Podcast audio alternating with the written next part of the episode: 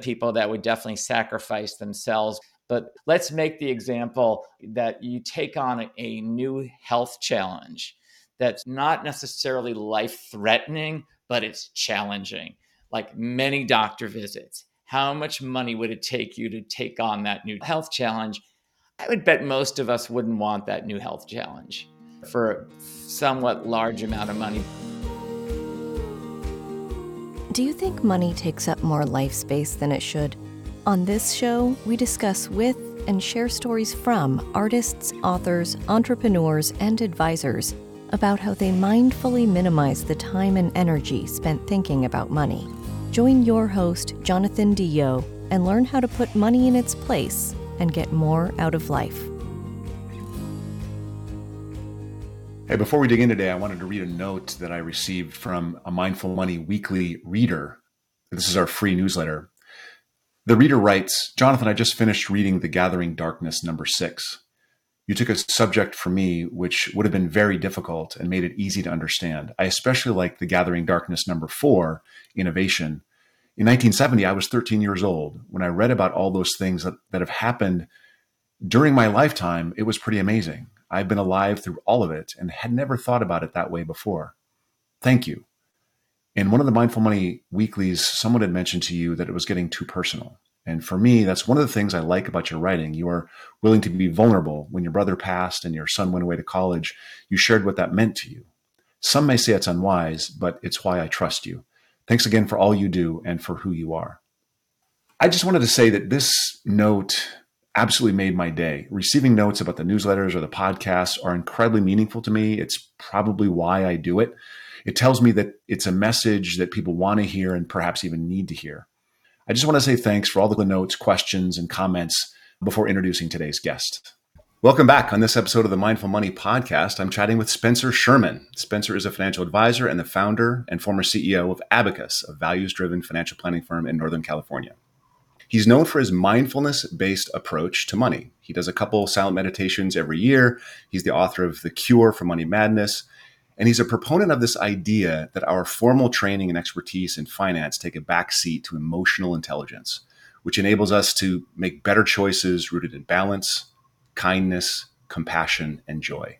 It only made sense for me to invite him on the podcast, and I'm super excited to have him here. Spencer, welcome, welcome, welcome. Uh, Jonathan, I'm so happy to be here.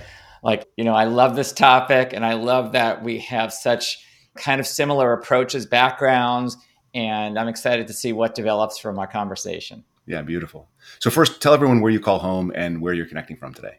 Yeah, so I spend a couple of days a week on a floating home in Sausalito, and then the rest of the week I'm in Sebastopol, where it's sort of this reverse commute, but that's where my office is. We've got this bank building with 27 foot ceilings, and uh, so I actually love being in Sebastopol because I love being with my employees. So that's where I am right now. Very cool. Where'd you yeah. grow up? I grew up in New York City, in Queens, New York City. And I like to say that I was always embarrassed to say I was from Queens. But a few years ago, Lonely Planet rated it the number one tourist destination in the world. And I'm thinking, wow, it's like, because it's so international and it's gotten even more international with cuisine and museums have moved in because they can't afford the rent in Manhattan. Yeah. So it was, it seemed like a boring place to me where I grew up. I always wanted to be from Manhattan but yeah. that's where the rich people grew up. You know, that was not my parents. well, and I see, see some gray hair in your head, like the gray hair in my beard. Yes. And, and I'm assuming that was a while ago. yes, yes, yes. That was a while ago. Yes. I mean, that was way before, way before the internet. I'm curious, what did you learn about money growing up in Queens? That's a great question. You know, I think that's the kind of question everybody who's listening should answer. What did you learn growing up about money in Queens? I learned that rich people had it and there was something mysterious about having money and something absolutely wonderful about having money. Like I just thought that those people that lived in Manhattan were just, you know, six steps above us. They were just, they lived a charmed life.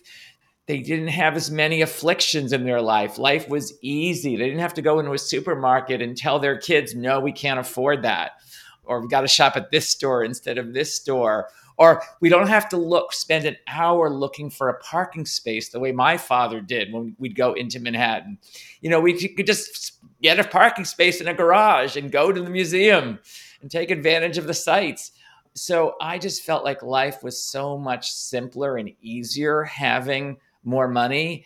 And I fantasized about that, about living in one of the houses. There were some houses where we lived. We lived in a building, but I also fantasized about be, growing up in Manhattan. I mean, those that's where the rich people are, the sophisticated people are. I wanted to be like one of them. And so I think the other thing about money was that it's difficult to get. I mean, that's the other message I really got from my father and from his business. It takes a lot of work. It's a struggle. And we're we're like maybe getting closer, but we're not there. So those were sort of some of the messages I grew up with. And of course, the this idea that wow, money just seems to pervade everything. I mean, that's mm. money seemed to to have a lot to do with a lot of decisions my parents made. I like your word pervade. I use the word infect. Like I think that's yeah. money infects everything, pervades everything. I think that's true. I think we have a very similar background. A little bit of lack mm. in there, a little bit of sort of liking what our friends or peers or someone we could see had that we couldn't have. Those kinds of things. I think I had that same experience. Can you point to a couple like really specific experiences? I was out with my mom. She said no to this that you remember that sort of formed a foundation for you? Yeah, well, I mean, the one was this happens many, many times about this circulating for a parking spot in New York City. And I remember one day visiting, we were supposed to visit the Museum of Natural History, and I was really excited about it. It was like I had to also visit it for a school project, and it was third grade. And we were spending, it seemed to me like hours, it was probably just an hour circulating around the city looking for that for that prize spot where we wouldn't have to pay any money. We finally found a spot, but we gave up all that time and that was mm. just so I felt so compressed, I would say. So like small from that. Like it felt so I don't know, kind of stingy in a way. Like we had to be so careful. And then I remember my going clothes shopping with my mother and that's who I always went clothes shopping with. And she would say to me, if you want to get that jacket, it was called the Mighty Mac jacket. It was a certain brand. It was really warm and better made. And it's what some of my friends had, the richer friends had. She said, if you want a Mighty Mac, you're going to have to talk to your father about it. I don't like, sort of like, I'm not, I don't have that kind of power to buy the Mighty Mac for you. I mean, she was the homemaker and she didn't feel like she had the power to make that decision. And that felt sad to me. And it also felt like she was kind of like, you know, letting me fend for myself. And I wanted her to take care of me when I was that young. So it had a, several different messages, but also that the person with the money has the power. I'm curious, did you feel that sadness in that moment? Did you notice, or is this something that you've revisited this in your memory? I did feel the sadness in that moment. Oh, well, I felt sad. I also felt scared because the idea of I felt sad that I couldn't get the jacket. I felt sad that my mother just couldn't say yes.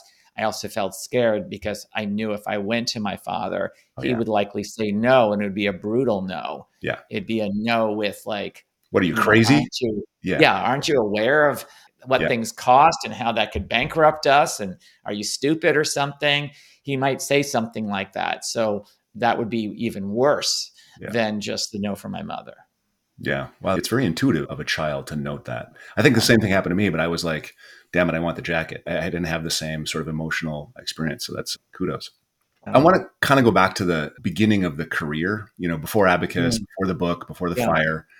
You had mentioned somewhere in your writing or maybe in a conversation that you had some fixed money beliefs that were sort of holding you back, limiting your freedom and success. Can you kind of just touch on some of those fixed beliefs? Yeah. Yeah. I mean, I think this belief that I think you're hearing in these stories is money is everything. Money is more important than mm. everything.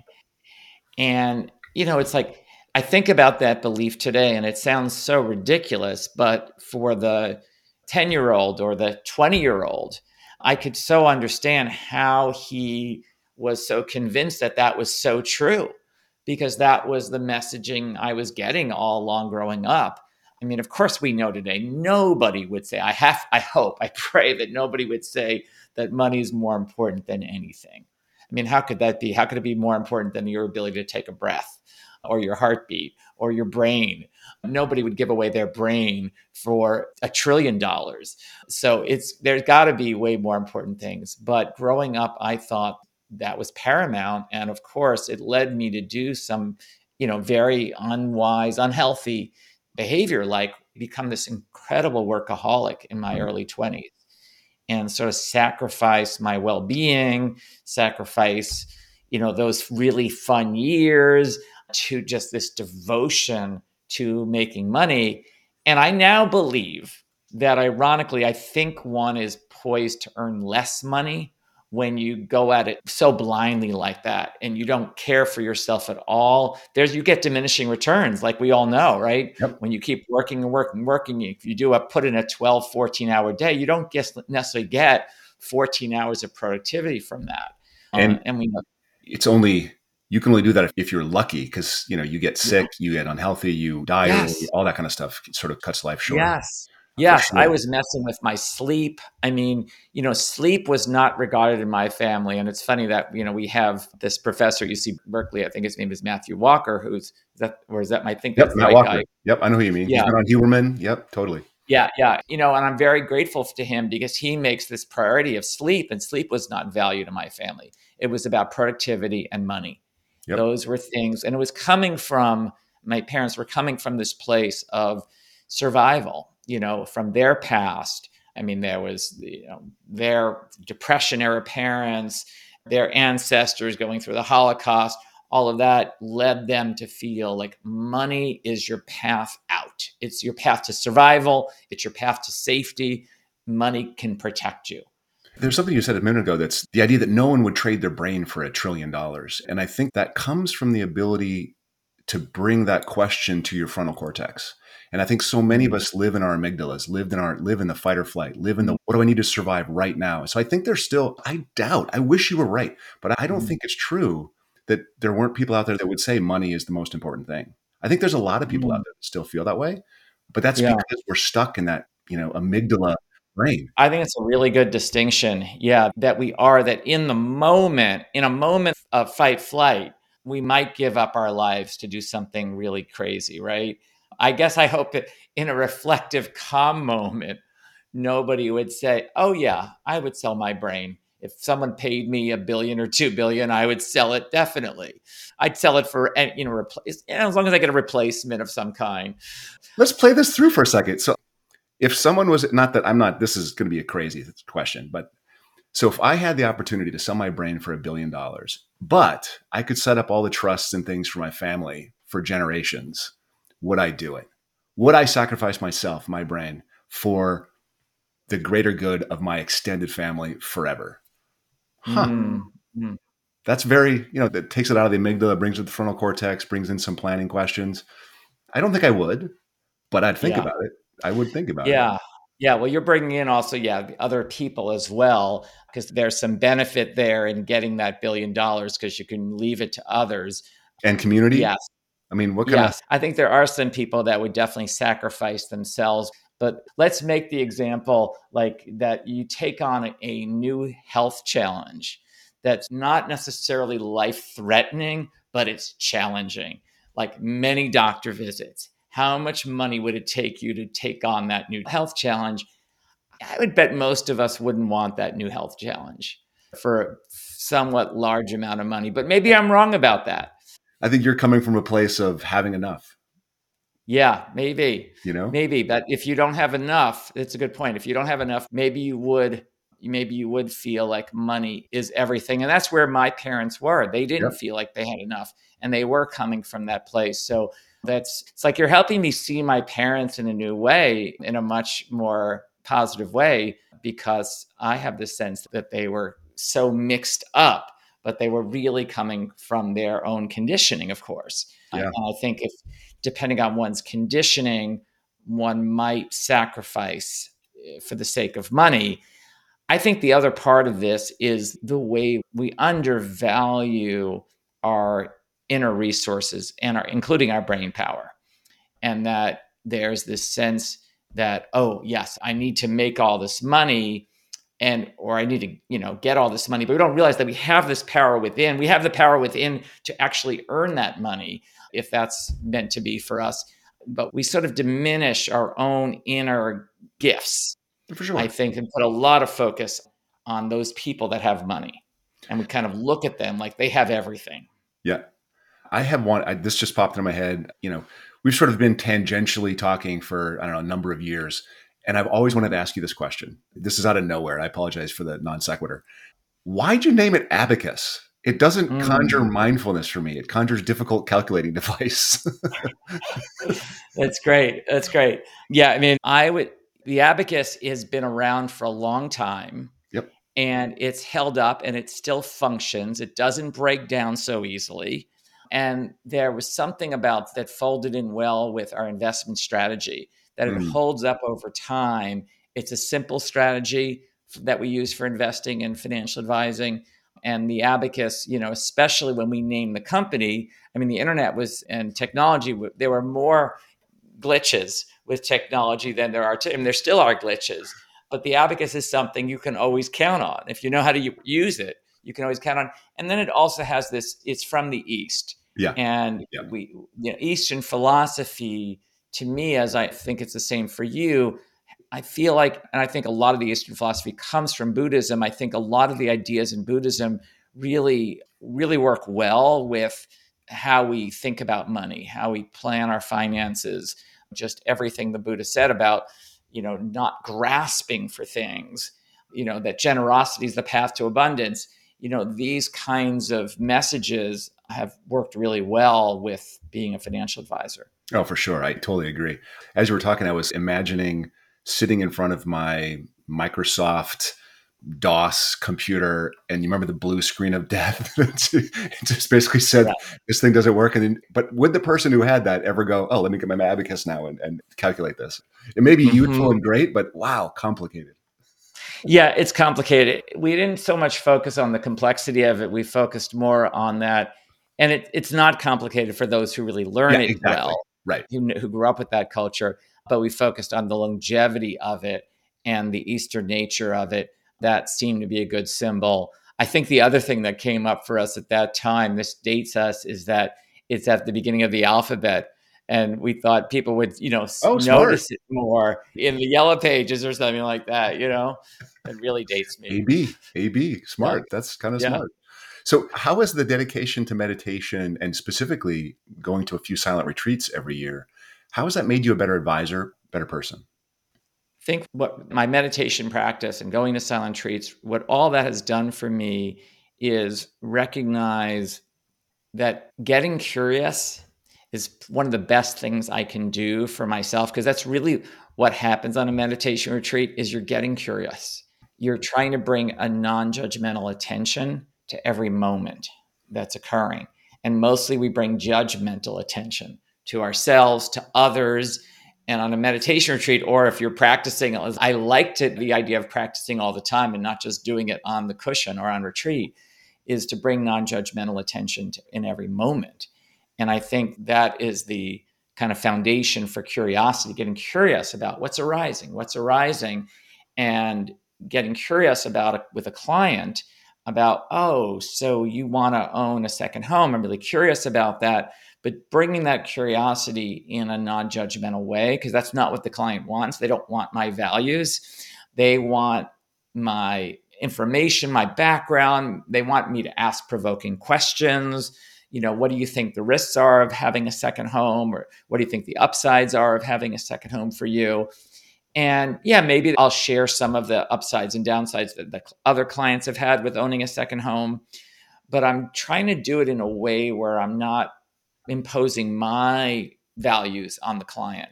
And I find that is transformative because the client ends up getting that they, I'm empowering them to, I see them as the holder of the wisdom, that they know themselves way better than I do and if I can get a client to figure out the answer, they're going to love me much more, even if I don't say anything during the meeting. They're going to think much more highly of me if they come to the answer. I mean, it's sort of like if you're a fitness coach, if you can get someone to say, Yeah, I do want to do 20 push ups every day rather than you telling them to do the 20 push ups. If they say it, if the client says, yeah, I do need to start saving money in my 401k plan, that's going to be much more sustainable.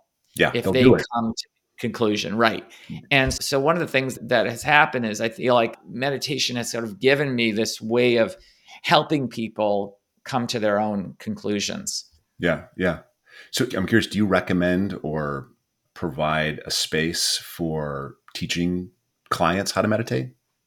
So we just started offering, we did a couple of sessions that were six weeks in a row, and we're going to be offering another six week session of meditations. They were 15 minute meditations, and they dealt with everything from money anxiety to cultivating a sense of enough to what's your vision for the next three months, six months, year for your life, for your finances.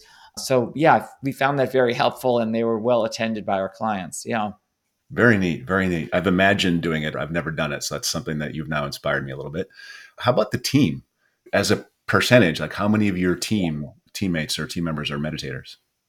Okay. So that's what I did right before I got on with you is right before the top of the hour every morning, I do a meditation for all of Abacus. And it's just 5 minutes because that's my sense of what people can like doing so, I'm a big believer in doing something is way way better than nothing. Having little success is better than one big success. So we typically have, I don't know how many, on average, there'll be four people, five people a day. So maybe there's probably about 10 or 12 people that might show up over a month out of 75 people. So what's that? 15% of us are, I mean, I don't, I think there's the percentage is probably higher that do meditation. So some right. people have come to the five minute meditation and then they really want something longer so they don't come anymore but it's led to them to take up their own practice so i'm going to guess maybe 20% of the company has some kind of a practice do you have any idea what the this doesn't even matter at all but do you have any idea what the statistics of the number of people in the country as a percentage meditate i don't know i have no clue I don't know, but, you know, but I also like to broaden the definition of what it means to meditate. And I also feel that just sitting down with a cup of coffee and just really tasting the coffee sure. and letting yourself settle and letting the mind just be in a more simple place is a form of meditation.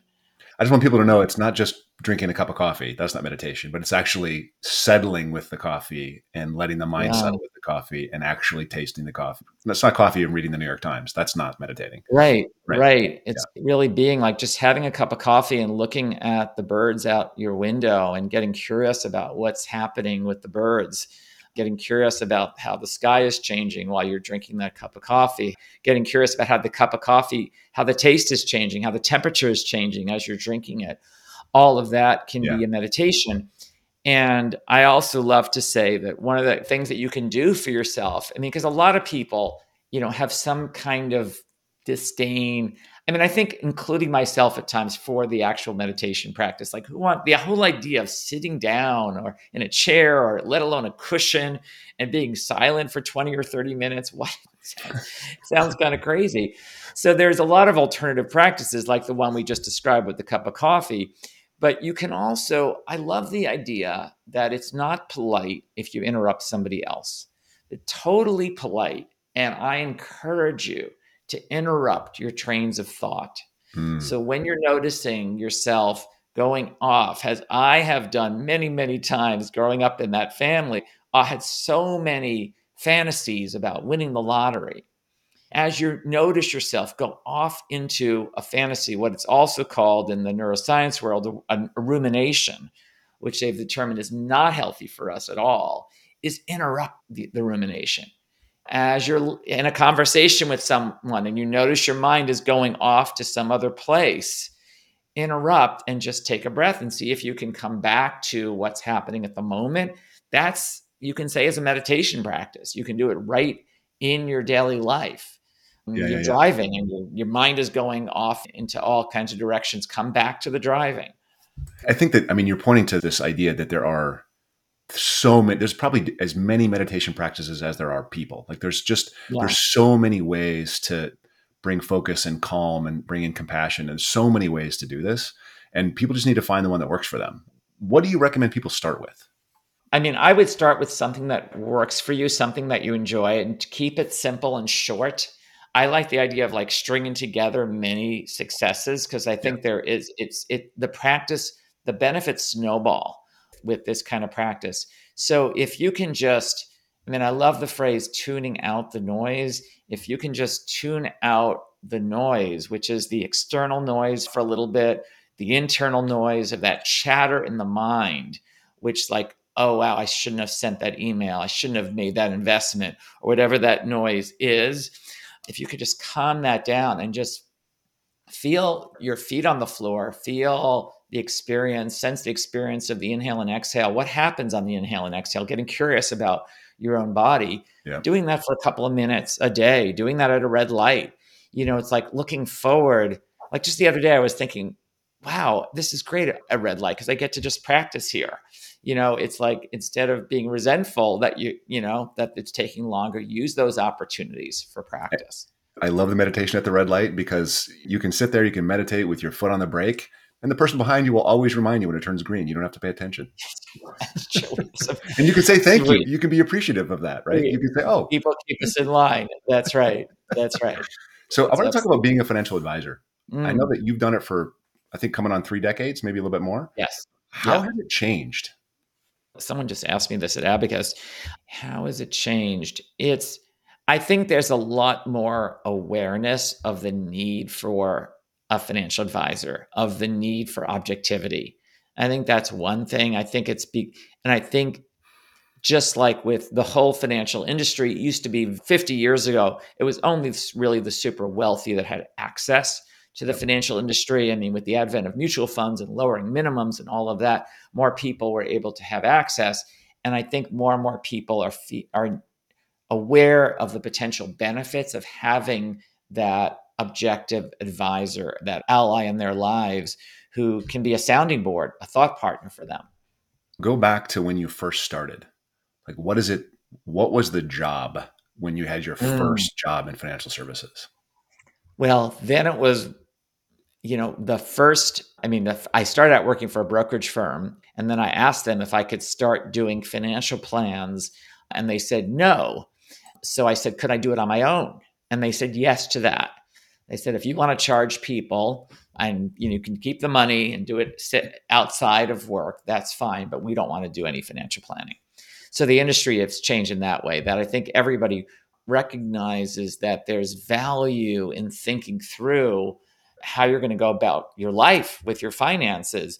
And I think it's a little tricky because just the a lot of people just sort of do financial planning in this generic way mm-hmm. and there might not be a lot of value in that if you just you know kind of run some numbers through a software p- program and spit out something and show the client there may or may not be a lot of value. But to me financial planning is about thinking through the pros and cons of different option looking at different options and thinking through the different you know what if you spend more? What if you spend less? Let's look at both scenarios so you know in advance the potential repercussions of how you're living your life.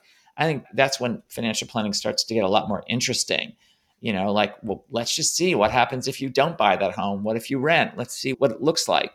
So I think, you know, that, so that's, there, there's increased awareness about the potential benefits of planning. I'd like to say there's, there's more awareness. I think, you know, index funds have certainly grown immensely. So I think there's more awareness that you can do quite well just by keeping it very simple. Mm. And I, I have always said, and no, maybe you'll challenge me on this, Jonathan, but I've often said that this is the only field where a beginner can do very well. And I can't find another field in life where you can do well. Like, I can't be a really good chess player starting today. I can't be a really good surgeon or lawyer today. You would never hire me. But I always say that I would take novice, someone who's never invested before. I'd take that person. I'd hire that person to be my investment person over even somebody really, really seasoned in many cases because I think the person who knows nothing is just going to follow, you know, one or two simple rules, which is don't react to the ups and downs, just stay invested, just stay committed to the markets.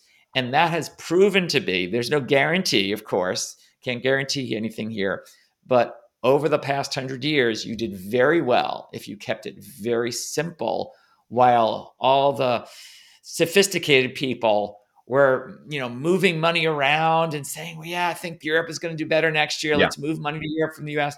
So I, actually, I, am not sure about the hiring of the person without experience, but the the idea of keeping it simple is far better. I literally my book was published in September. That is exactly what it is in the book. That is precisely the message. You know, buy a global index and stop overthinking this. Like that is yes. That's here's an area of your life where you can basically get an A without yep. any effort. You're not going to get an A plus there's right. no way you're going to get an A plus with this idea because some to get an A plus, you know, you ha- I believe you have to be extremely lucky yep. to get an A to get an A plus to hit the lights out.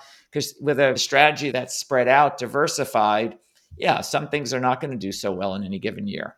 But it's an easy way, and no one has ever challenged me on this. Like no one's ever said, "Wait a second, there's another field where you can do very well on the first day." I mean, may, people say somebody said to me, "Well, pickleball." you can get, you know, that's a pretty easy sport to learn. I said, yeah, still, if you're a beginner, someone who's like not never played tennis and just enters pickleball, they're not yeah. going to be very good at pickleball. Do you think the thing that clients are looking for has changed as well? I think so. I think they want more of that person who can collaborate with them. I think because clients feel, I think, are more sophisticated today they don't want someone who's going to lecture at them. They want someone who's going to be able to say, Hey, I worked with 10 other people in your situation. Here's what happened with them. Here's why, you know, doing that kind of estate planning strategy, or here's, you know, why buying that kind of second home worked for them or it didn't work for them. I think that kind of feedback is something really appreciated today by clients context and perspective like yes like, yes so and that's what's priceless that's why you know that a lot of people had fears that the human financial advisor was going to go away and you would just mm-hmm. have these what robo advisors advising you but of course it's like law and other professions and you know you want that human experience because when you're talking about money you're really talking about life and you want somebody who you a warm body who can reflect back to you and just say, oh, so what I hear you saying is X. That is invaluable. Just someone who can do that. Even for me, and I know the stuff, I have my own financial advisor. When Catherine reflects back to me what I'm wanting in my life, it gets more clear or it doesn't. Or, you know, sometimes I hear from her and I'll say, wow, you know, that doesn't make sense what I just said. Yeah. You know, or it doesn't, you know, so it's been very helpful having an advisor, even though I know the stuff as well as she does. Is there anything like you've been doing this a long time? Is there anything that clients consistently come and they want from you that you can't provide? Well, certainly, I think Bernie Madoff was trying to provide an escape from pain, you know, at the essence of it. That he was not saying, well, you're going to make a ton of money from me, but he's saying, I can protect you from the pain of the ups and downs. And I think, if anything, clients want that protection from the impermanence of life. We all want that. We none of us want to get sick. Right. I mean, we don't want to die. We want a smooth sailing. We want our kids to just be happy and easy. And we want our investments to basically just go up. Even if they don't go up dramatically, we want them to just go up. And we see that it's a very, maybe almost impossible thing to achieve. And I think hedge funds try to achieve it, but it's a very slippery slope because life by its very nature is full of setbacks, full of wrinkles, right? It's just the way of things. And I think, if anything, they what they want today is how can you help me be with these ups and downs? If they are inevitable, how can I learn how to not react? Because I think you made a really good point earlier about the amygdala that when the markets are going up, my amygdala is calm and I understand everything you're saying about not selling at the bottom. But when the markets go down 20, 30%, it's a different context, right? Yep. Then my amygdala is activated. I'm in total fear. My brain is shut down. I'm not hearing what you're saying that the things are going to rebound, that this is the worst time to sell. I am feeling like my life is on the line and I need to take an action. And the only action I can think of is to sell everything. Yep. So that's, I think, what we as financial advisors need to help clients with is, you know, like right now is the perfect time. Now you should be, you know, if you're a client, you should be going to your financial advisor and saying, teach me how to live with the next downturn because yep. it's going to happen. That's a guarantee. I'm going to put and, out that guarantee on this show. There is going to be a downturn coming up and if, at some if, point. And if you have, if you're a great advisor, you should be proactive in telling your clients, this is we're going to have this. This is how we deal with it, right? That is yes, the message. Like you have to do like, it. Like, yeah, because now's the time when where your clients are, are on a much easier level frame of mind right now. Now's the time when you have the ability to help them learn how to be with those downturns. You know, because it's both a cognitive thing, but it's also an emotional thing. In a way, and this is what you talk, this in the intro we talk about emotional intelligence being the that's the key, right? That's the most important yeah. thing. In a way, the increase of technology available to individuals and advisors has actually enabled advisors to bring more humanity to the conversation, right? To be more planning oriented, to bring mindfulness in, to become less judgmental, more non judgmental. And I think that if we look forward 15 years, the advisory space, it's going to have to become more that way. I think eventually, you know, right now, we probably make up less than 2% of the advisory community, right? But event, you know, 20 years from now, it's going to be 30%. You have to have more people with the ability to be non-judgmental. Otherwise, you know, it's clients yeah. are lost. Yeah, non-judgmental and be able to help clients work through their the emotional dynamics of the ups and downs of not just their investments, but the ups and downs of your career, of your business in life, of your work that we all face that. And I think that's something that clients are more and more aware of.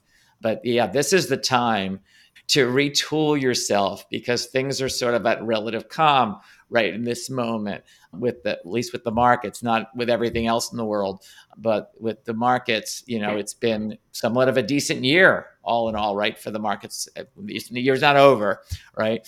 But so far it's been a decent year and when we look at the total year of 2023 i want to talk a little bit about money and culture. I know that i think i read somewhere that you you're like concerned a little bit about this abundance conversation, the mm-hmm. abundance mindset. What's wrong with that? Why is that so loaded? Yeah, it's interesting. Well, I was talking with the head of the Entrepreneurial Center at Brown University. His name was going to come to me perhaps, but you know, we started talking about abundance and he was saying that when in his studies of startups, the most successful startups do not have an abundance of resources. That an abundance of resources often leads to less stupidity. positive outcome. Yeah, yeah stupidity. stupidity. yes, they too much on hand. And you know, I think that word can connote that idea of like you just have so much resources, so much food, so much, so many cars. I mean, I just met somebody with nine homes. I actually felt sorry for him. Nine homes. and you know, that so having this, and it depends how you hold that the word abundance if you hold it in, a, in an inner way that that you have an abundance of inner resources i think that's great. Go for that kind of abundance.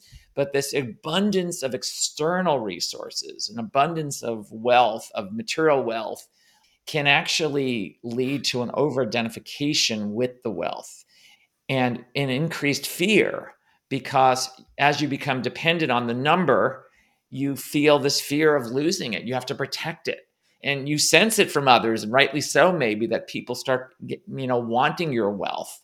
So it's i don't necessarily wish that kind of life for anybody and i think in some ways that many billionaires would benefit from having a little bit less from you know having a more modest life i think might add to their happiness actually. So i don't want to assume here. Yeah. Are you speaking from personal experience and let me just, I don't want to put you on the line. I'll say that what you just said is exactly what I feel. Like I started with mm-hmm. very little, I was raised quite poor, and I have mm-hmm. resources that I never imagined I would have. I always wanted, I want those resources, I mm-hmm. want those, but I never imagined I would have what I have. And I do note in my own meditations and my own quiet time that there is a fear that creeps in that somehow yeah. it goes away, that somehow I lose it. I'm wondering if you have that same experience. Yeah, yeah, there is some of that wanting to protect it, that feeling like there's this thing in my life called wealth that is a consideration in whatever I do. It all, it gives me options, but it's also a consideration. It's something to take care of. Mm. Whereas mm. there's a certain freedom. If you got relatively nothing, you got nothing to lose. You know, and I don't want to be Pollyanna about it because there's many of us that literally don't have enough to have food on the table. But there can be easily like I just the having all the options. I mean, in some ways, we're all, I think underneath it all, I think many of us recognize the beauty of simplicity that if we could have many of us you know romanticize it but fantasize about if i could have a simpler life well when you have start having excess financial resources it can be trickier to have a simpler life because suddenly you know you're looking at you know buying a sofa or going on a vacation and now there's a million options instead of five mm. you know when i was just out of college and i was making $17000 a year i didn't have a lot of options for furniture. I went to the used furniture store in town and it was very simple. And there's some parts of that life that I miss that simplicity. I've got a client who incredibly successful, you know, Pulitzer Prize winner. Every single time I chatted with this person, she would say, Jonathan, I just want peace. I just want mm. simplicity. I just want it easy and it just never was like just exactly what you're saying it just never was because you know you, you reach a certain threshold and you kind of have to stay there then you're worried and you're worried about family and there's dynamics and there's all kinds of stuff that occur so true. Yes.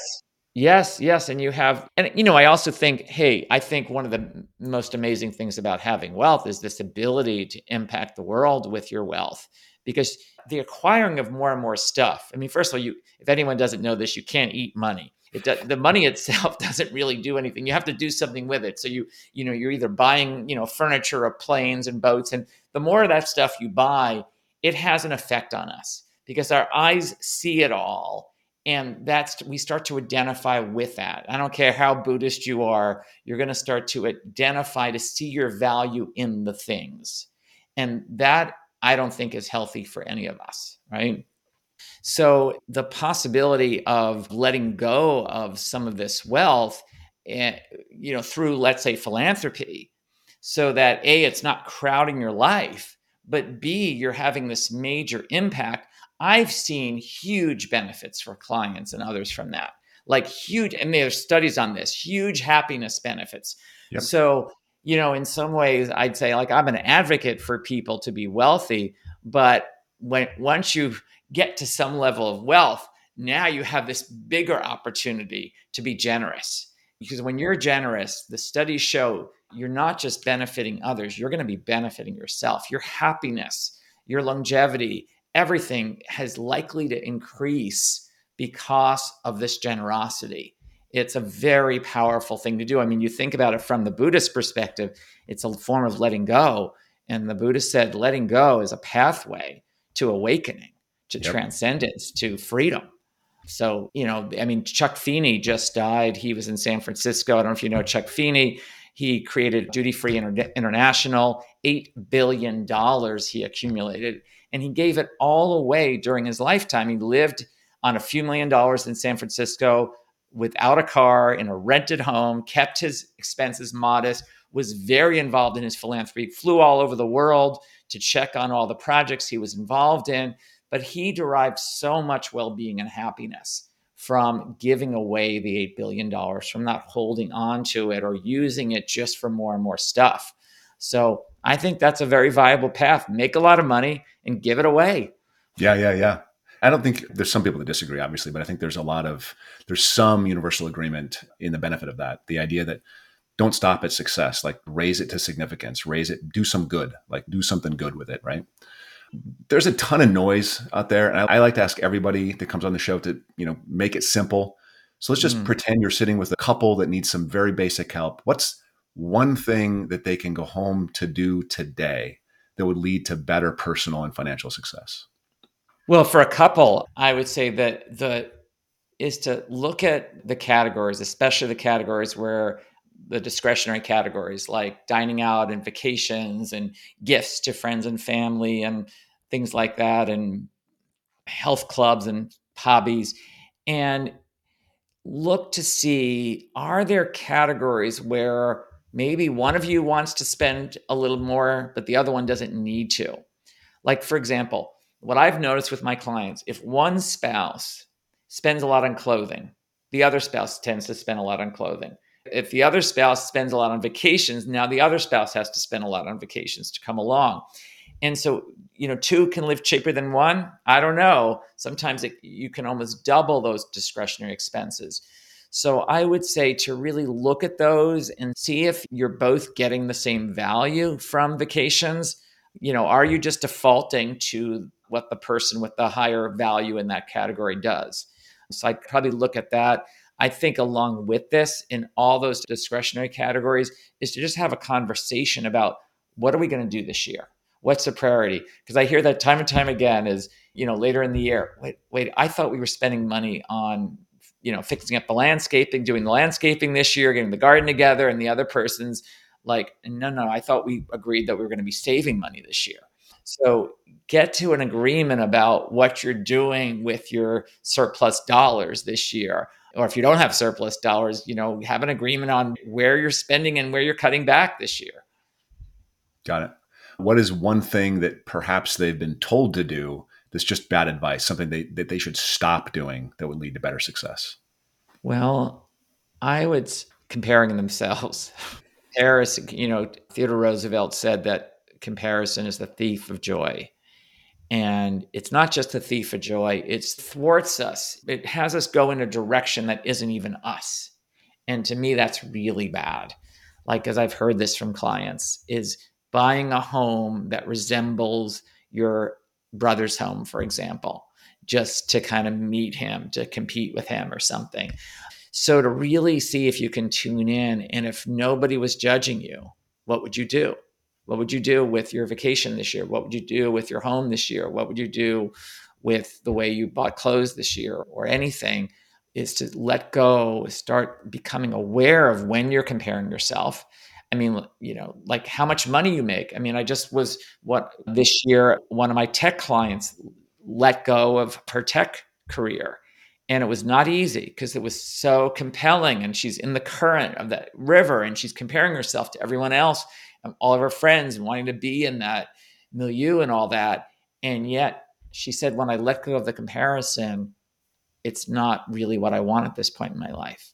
I want a much more spacious life. And she had the resources to make that decision. So comparison can keep us doing things we shouldn't be doing or have us, you know, do something that we have no business getting involved in, like buying a like a fancy home or a second home or something. So I think that's what I'd focus on is yeah, how are you comparing yourself to others and how would you spend, save, invest if you weren't making comparisons? It all comes back to EQ. Like everything comes back yeah. to this emotional intelligence, emotional quotient, right? Is yeah. there anything people don't know about you, or maybe you've told them and they don't remember that you really want them to know? You know, I think that if you want to get in touch with me, I do. I think I've mentioned this to you. I do retreats for professionals, attorneys, accountants, financial advisors, therapists, coaches. I do these one day, 24 hour retreats, a one night retreats at Green Gulch Zen Center, and you can get in touch with me for that. I also have these free resources on my website. If you go to spencer sherman.com forward slash free, you'll get a list of free resources from me. You can learn more about me there. I think if there's anything, you know, when you say that I believe, I think I've been very fortunate in that my parents believed in education. I got a good education despite that they didn't have much in the way of financial resources. And I just was born with like a lot of discipline. Maybe I think it was discipline like out of fear from getting like hit by my father. So I don't know if that was good or not, but somehow I've, you know, arrived in fortunate circumstances. But I'd say that, you know, any that doing well with your finances is this is not rocket science. I hate to blow it for the other financial advisors out there, but I don't think that being a financial advisor is the same as being like a neurosurgeon. It's not that specialized. And, you know, in some ways, any of us could be great financial advisors. The only thing any of us lacks is objectivity. And that's why I have a financial advisor. So in essence, if you know, if there's a friend of yours, maybe not your best friend, who you want to just use as a sounding board, that could work too if you can't afford a financial advisor. Yeah. I love that. I've often said that we're basically glorified oil changers. It's like there's no special education. It's just we do a thing that some people don't want to do themselves. It's very humbling, right? Yep. Right. And I think we do take away a lot of stress from people. We have them do things that they don't do on their own.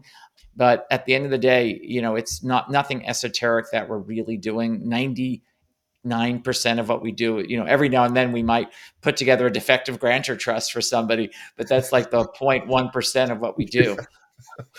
and we are super excited when that comes along. Like that is so yes. fun. I love I love really complex scenarios. That's great. Spencer, it has been a pleasure having yeah. you on. Thanks yeah. for having the conversation. I much appreciate it. And let's keep talking. Yeah, you too, Jonathan. Excellent.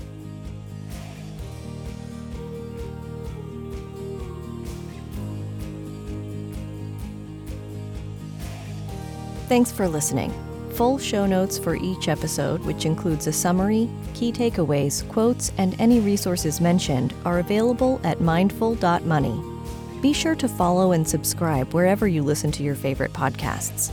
And if you're enjoying the content and getting value from these episodes, please leave us a rating and review at ratethispodcast.com forward slash mindful money. We'll be sure to read those out on future episodes.